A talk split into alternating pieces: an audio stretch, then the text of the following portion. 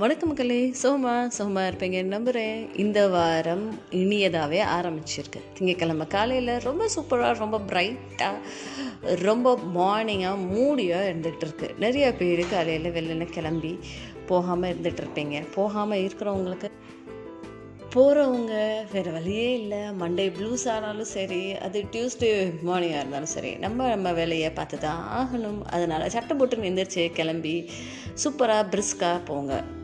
என்னென்ன வேலைகள் நம்ம முடிக்கணும் அப்படின்னு சொல்லி ஒரு டூ டே லிஸ்ட் வச்சுட்டு அதில் ஆர்கனைஸ் பண்ணி இந்த வேலையெல்லாம் நம்ம முடிச்சாகணும் அப்படின்னு சொல்லி முடித்த பிறகு டிக் பண்ணிவிட்டு நம்மளை நம்மளே உற்சாகப்படுத்திக்கிட்டு ஜோராக இந்த வாரத்தை நம்ம ஆரம்பிக்கலாம். ரைட்டிங்கில் ஒரு சூப்பர் கதை தாங்க இன்றைக்கி நான் சொல்ல போகிறேன் எனக்கு அது படித்த உடனே ஆஹா இது வந்து கண்டிப்பாக நம்ம ஷேர் பண்ணியே ஆகணும் அப்படின்ற மாதிரி இருந்தது. என்ன கதை அப்படின்னு சொல்லி பார்த்தோன்னா நம்ம காலேஜெல்லாம் படிக்கிறப்போ நிச்சயமாக டெஸ்ட்டு அடிக்கடி வைப்பாங்க இல்லையா?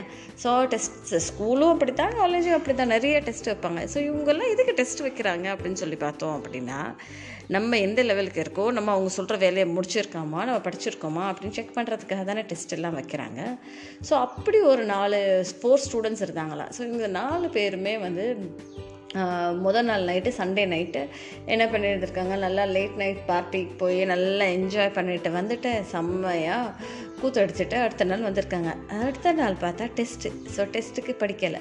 ஸோ இவங்க நாலு பேர் என்ன பிளான் பண்ணுறாங்க அப்படின்னு சொன்னால் நம்ம நேராக டீன்கிட்ட போய் சார் என்னோடய டயர் பஞ்சர் ஆயிடுச்சு. நேற்று நைட்டு வெளிலேருந்து வரப்போ அதனால நாங்கள் ஃபுல்லாக அதிலே தான் இருந்தோம். எங்களால் படிக்க முடியல அப்படின்னு சொல்லி சொல்லிடலாம் அப்படின்னு சொல்லி பிளான் பண்ணி தன்னோட சட்டம் முழுக்க கிரீஸ் அங்கே இங்கே அப்படி இப்படின்னு சொல்லி ஒட்டி கொடு கொண்டு போய் சொல்கிறதுக்காக பிளான் பண்ணிட்டாங்களாம்மா ஸோ டீன் முன்னாடி போய் நின்று சார் நாங்கள் படிக்கலை சார் அப்படின்னு சொல்கிறதுக்கு மனசு வரல. ஸோ என்ன சொல்லியிருக்காங்க?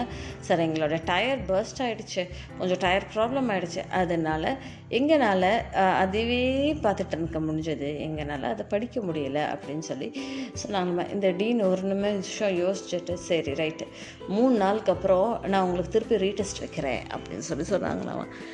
சரின்னு இந்த பசங்க எல்லாம் என்ன பண்ணாங்க? மூணு நாளில் படிச்சுட்டாங்களாம்மா துறவை எல்லாத்தையும் தான் டெஸ்ட்டுன்னு சொல்லியிருக்க அந்த போர்ஷனை படித்து முடிச்சுட்டு அடுத்த நாளுக்காக ரெடியாக இருந்தாங்க. அப்போ டெஸ்ட்டு வந்துருச்சு இல்லையா? அடுத்த நாள் அந்த மூணாவது நாள் சென்று அடுத்த நாளில் போய் டீனை போய் பார்க்க போகும்போது டீன் என்ன சொன்னார்னா இது வந்து ஒரு ஸ்பெஷல் டெஸ்ட் அதனால் நான் என்ன பண்ண போகிறேன் அப்படின்னு சொல்லி பார்த்தேன்னா நாலு பேரையும் தனித்தனி தனித்தனி ரூமாக உட்காரப்போ வைக்க போகிறேன் அப்படின்னாங்க இந்த பசங்க okay sir no worries we will sit down அப்படின்ற மாதிரி சொல்லியிருந்திருக்காங்க. அப்புறம் போய் பார்த்தா பார்த்தா ஃபஸ்ட்டு கொஸ்டின் அதில் என்ன திறமை இருக்குது உன்னோட நேம் என்ன? அப்படின்றது காமன் கொஸ்டின் இல்லையா?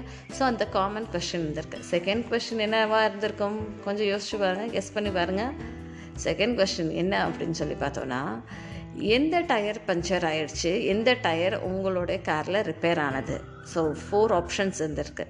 Front back front right front left back right back left அந்த மாதிரி நாலு ஆப்ஷன் இருந்திருக்கு.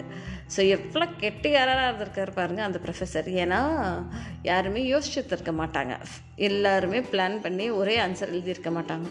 ஸோ வந்து ஈஸியாக கண்டுபிடிச்சிடலாம் இல்லையா? ஸோ இவன் உண்மையை சொல்லானா போய் சொல்லானா அப்படின்னு சொல்லிட்டு. ஸோ டெஸ்ட்டுன்னு சொல்லி இதை மட்டும் தான் வச்சுருந்துருக்காரு. வேறு எதையுமே அவர் வந்து அசோசியேட்டடாக எந்த ஒரு கொஷனும் கேட்கல.